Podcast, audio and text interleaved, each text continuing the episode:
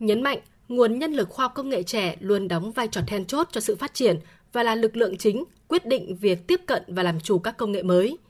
Theo Thứ trưởng Bộ Khoa học và Công nghệ Bùi Thế Duy, hiện Việt Nam đang đứng trước cuộc cạnh tranh chiến lược về công nghệ. Tuy vậy, khi mà tài nguyên thiên nhiên và nhân công giá rẻ đã không còn là lợi thế, thì để bứt phá phát triển, buộc chúng ta phải dựa vào khoa công nghệ và đổi mới sáng tạo. Và để làm được điều này, trong rất nhiều giải pháp, Việt Nam phải chuẩn bị nguồn nhân lực từ sớm, từ xa, chuẩn bị nhân lực trẻ ngay từ trên ghế nhà trường. Ở Việt Nam chúng ta cũng đã trải qua các cái giai đoạn phát triển tương đối là mạnh mẽ,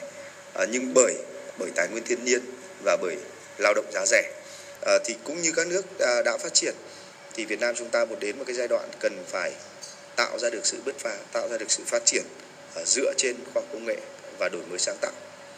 và để có được cái sự bứt phá này, sự phát triển này, chúng ta phải có rất nhiều điều phải làm trong đó là chuẩn bị nguồn nhân lực từ sớm từ xa và từ trường phổ thông thậm chí từ mẫu giáo để đưa cái niềm đam mê sáng tạo đưa cái niềm đam mê khám phá đưa cái niềm đam mê về đổi mới sáng tạo vào ở trong từng học sinh của chúng ta. Cũng tại hội nghị, các nhà khoa học trẻ một lần nữa chia sẻ những thuận lợi và khó khăn trong nghiên cứu. Từ câu chuyện thực tế, tiến sĩ Nguyễn Phi Lê, giám đốc điều hành trung tâm BKAI, giảng viên khoa công nghệ thông tin và truyền thông, Đại học Bách khoa Hà Nội cho hay, mặc dù có nhiều thuận lợi cho các nhà nghiên cứu trẻ khi sự quan tâm cho nghiên cứu khoa học đã cụ thể hơn nhiều,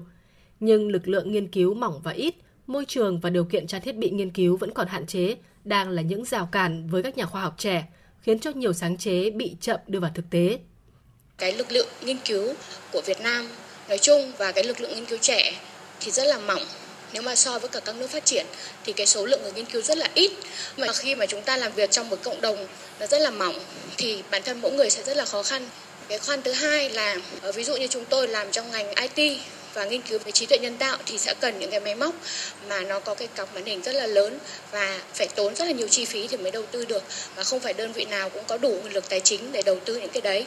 Và tôi nghĩ là các cái ngành khác như là hóa hoặc là điều khiển tự động, họ còn cần những cái thiết bị mà tốn kém hơn như thế rất là nhiều và cái việc thiếu thốn những thiết bị như thế thì nó sẽ làm chậm cái thời gian nghiên cứu và sẽ có những nghiên cứu thậm chí không thể nào thực hiện được nếu như mà thiếu những cái thiết bị như vậy.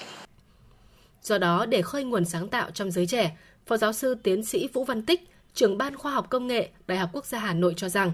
cần thúc đẩy mạnh mẽ hơn nữa mối liên kết giữa viện, trường, doanh nghiệp trong việc đào tạo nhân lực trẻ và thúc đẩy các sáng kiến.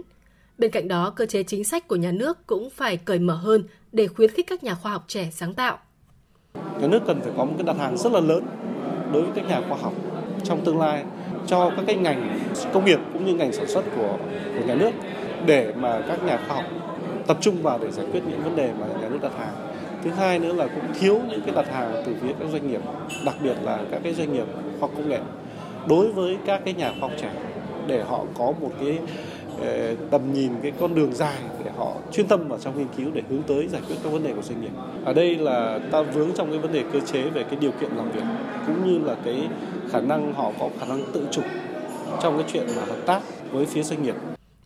Cùng với hội nghị các nhà khoa học trẻ, cuộc thi sáng kiến khoa học năm 2022 lần đầu tiên được tổ chức với mong muốn tạo một sân chơi dành cho các nhà khoa học chuyên và không chuyên, truyền cảm hứng sáng tạo và thúc đẩy các nghiên cứu ứng dụng vào thực tế.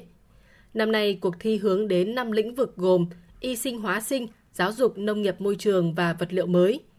Trong số hơn 100 hồ sơ tham dự cuộc thi, ban tổ chức đã trao một giải đặc biệt, một giải nhất, một giải nhì, một giải ba và ba giải khuyến khích. Trong đó, giải đặc biệt vinh danh giải pháp công nghệ vệ tinh kết hợp trà nổi truyền thống, giúp ngư dân tăng sản lượng đánh bắt từ 3 đến 5 lần của tác giả Đồng Quang Hùng, công ty trách nhiệm hữu hạn Juniban Việt Nam. Giải pháp là sự kết hợp giữa công nghệ vệ tinh hiện đại với trà nổi truyền thống, giúp khai thác cá hiệu quả. Sự kết hợp mang tính cải tiến và đột phá này hứa hẹn giúp mở ra hướng khai thác mới cho ngành ngư nghiệp Việt Nam, đặc biệt tại các vùng biển xa bờ, ngư trường truyền thống và vùng biển nước sâu, nơi trữ lượng hải sản dồi dào.